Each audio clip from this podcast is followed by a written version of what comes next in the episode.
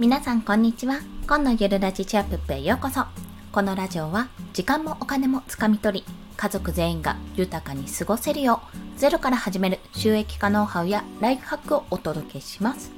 はい。本日のテーマは1円稼ぐことが重要な3つの理由についてお話しします。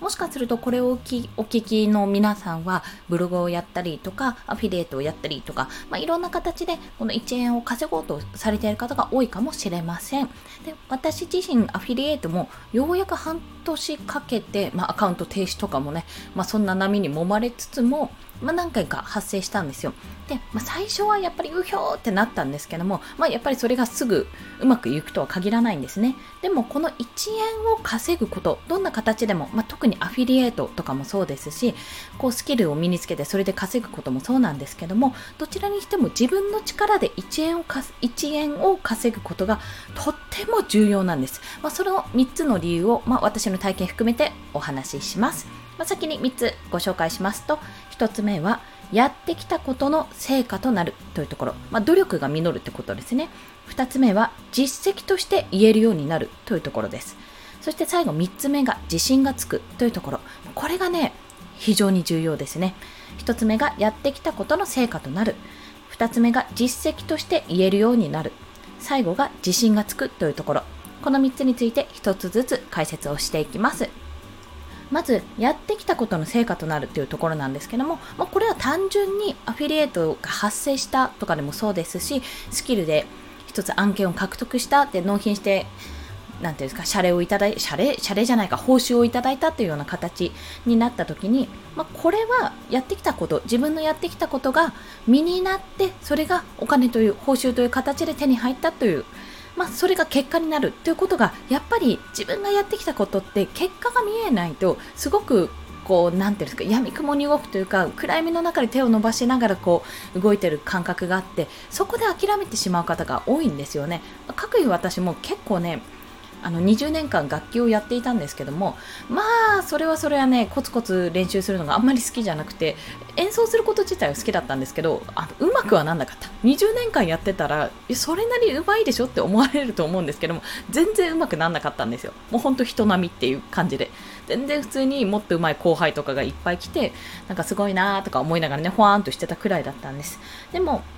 あのこうやって今はブログとかその音声配信とかもやってきたことがどんどんこうフォロワーさんという形で目に見える数字でこう出てきたりあとは放送数が多かったり記事数として出てきたりするとやっぱり成果となりますよね。そして1円っていうその自分で自力で稼いだ1円っていうのがやっぱりすごく嬉しくないですか？自分の商品を売って誰かが買ってくれた時のあの感覚とおそらく同じような感覚になるかと思います。このやってきたことが成果につながる。その感覚をやっぱり覚えてほしい。そこが重要な3つの理由のうちの1つです。そして2つ目が実績として言えるというところ。これはやっぱり散々何か言っててもいやまだ収益発生してないでしょって場合だとなんかねやっぱ机上の空論というか言葉に重みが出ないんですよね。でも1円稼ぎましたと。これ実はこれで私は案件を取得しました。半年やったらちゃんと収益化になりましたってことになればやっぱそれは実績として言えるわけですよ。でじゃあどうしたらどの記事から発生したかとかできればね詳しく分かればいいんですけども、まあ、ちょっと分かんない場合もあるのでじゃあ発生した場合はどんな風にしてきたかじゃあどこ経由から来たと思われるかっていうのをやっぱり自分でも分析するじゃないですか。そしたら、まあ、私の場合は音声配信1日3放送していてで、まあ、こうやって認知度も上げていってるとか、ブログ記事はま1週間に1記事ぐらいのペースだけども、やっぱりリンクを貼ってこう見られるような形でもう作ってあるとかね、例えばね、まあ、全部それはあの一度やめたりとか止まったりしたこともあったけど、まあ、続けてきたものなんですよって半年間ずっとやってきたことなんですよっていうところをお伝えすればやっぱりあじゃあそれだけやれば変な話実績として出るんだなってお金がこう発生するんだなっていうふうに少しでもねそういった未来をあのお伝えすることができたら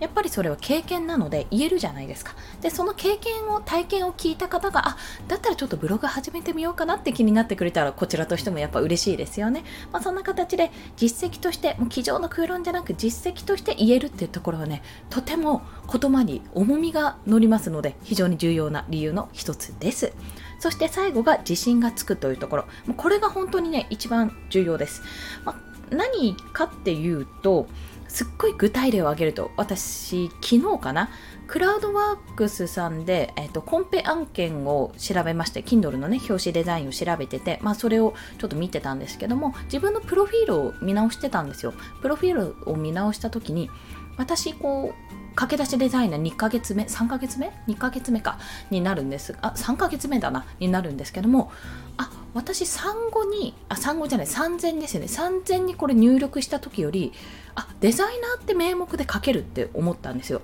で自分の実績とかもスラスラスラってこう入力ができてあなんかすごく自分のプロフィール欄のところの記事記事じゃない文章ですね。テキストがあめちゃめちゃこれいいものになったなってすごく感じるんですね。でそれは半年間でやっぱりあの今まで培ってきたものも含め半年間でやってきたものが全部実績としてそこにかけたからなんですよ。で何が言いたいかっていうといや本当に私全部ゼロから始めてるわけですよ。それいろんな経験があってそこからじゃあこうやろうああやろうって引き出しからね出すものももちろんありますけど基本ベースはゼロなんですよ。ゼロなんですけども半年間でなんならいや私今までなちょっとした事務しかできないだろうからいやちょっとした簡単な作業しかできないよなって思ってた3000 1月ぐらいですよ今年の1月ぐらいのあの気持ちから今じゃあ私今 Kindle 表紙のデザインだったらできるなとかこういう風にできるな私これならできるなってイラストレーターも買ったから別にこれおそらくこういうふうに変換すればできるなっていろんな自信につながってそれが全部文章として自分の PR 文ですよね。PR 文として書けるようになったってとこなんですよ。これ気持ちの変化ももちろんなんですけどもやっぱりどっちを選ぶかって誰をこうコンコンペでも何でも誰に仕事をお願いするかっていう時にまだ初心者ですよろしくっていう人より、まあ、そういう人にもねお願いするパターンももちろんありますけども自分はもう実績もあってこういうことできますって言ってくれた人の方がやっぱりああやってみようかな試してみようかなって気持ちになるじゃないですか自分がこう半年半年じゃないか5ヶ月ぐらいですよそれで1月の時の自分と全然違ってる。あこんな風に言えるようになったってことがやっぱりねすごいことなんですよ。これはね1円自分で稼いだと、まあ、1円以上もうすでに稼いでますけどやっぱり自分のやったことに対して収益もしくは、ま報酬としてね目に見える形で出て実績として身についたのもそうだしそこに価値が乗っかってるってことに感動したわけですね。やっぱりそう考えるとあ自分はこれできないなって思わないでどんどん挑戦するようになりました。どんどん挑戦するようになったんですけどまああのぶっちゃけ6月の収益多分目標まで今達成できないんですよね。全然半分にも見てないので、まあ、ちょっとねそこは問題です。そこは正直言って問題なんです。ね まああのの地震が収益につながるかって言ったら、まあ、すぐにはパッと見つながらないんだなってことを、まあ、改めて痛感したんですけどもそこで。でもやっぱりあこれこの感じだったら私どんどん仕事を取りに行けるなっていうそういった自信につながったのでぜひねこれ1円を稼ぐことに挑戦していただきたいと思い本日はこの放送をさせていただきました。最後にまとめとしてもう一度申し上げますと1円稼ぐことが重要な3つの理由。1つ目はやってきたことの成果となるというところ。2つ目は実績として言えるようになるというところ。最後3つ目は自信がつくというところです。そして本日の合わせて聞きたいは、0から1万円稼ぐためにしたことという過去の放送をお伝えします。まあ、これが、えっと、デザインを始めてからのお話になるんですけれども、まあ、でもこれがベースかなと私のいろいろちょっと考えた結果、やっぱ0から1万円稼ぐ、その間にまスキルを使って収益を得るっていう方法も取ったんですけども、やっぱり、自分で稼ぐようになる副業でもフリーになるにしてもこの感覚は非常に大事ですやっぱなんか、うん、自信がないとかもあると思うんですけどもとりあえずやってみなきゃわからないしやってみてどんどんついていくものがあるのでもし今後ね副業とかあと独立を考えてる方がいらしたらまずは試していただきたいいろんな行動をとってみてほしいと思いこちらの放送を紹介させていただきます。よろしければお聴きください。はい。それでは今日もお聴きくださりありがとうございました。この放送いいねって思われた方、ハートボタンもしくはレビューなど書いていただけると嬉しいです。また、スタンド FM では朝昼晩と私1日3放送しておりますので、よろしければフォローしていただけると通知が朝昼バーンと飛びます。よろしければお願いいたします。はい。都内梅雨入りになるんですかね。まあそろそろね、6月も中旬になりましたけども、皆さん体調に気をつけてお過ごしください。それでは今日も一日頑張っていきましょう。コンでした。ではまた。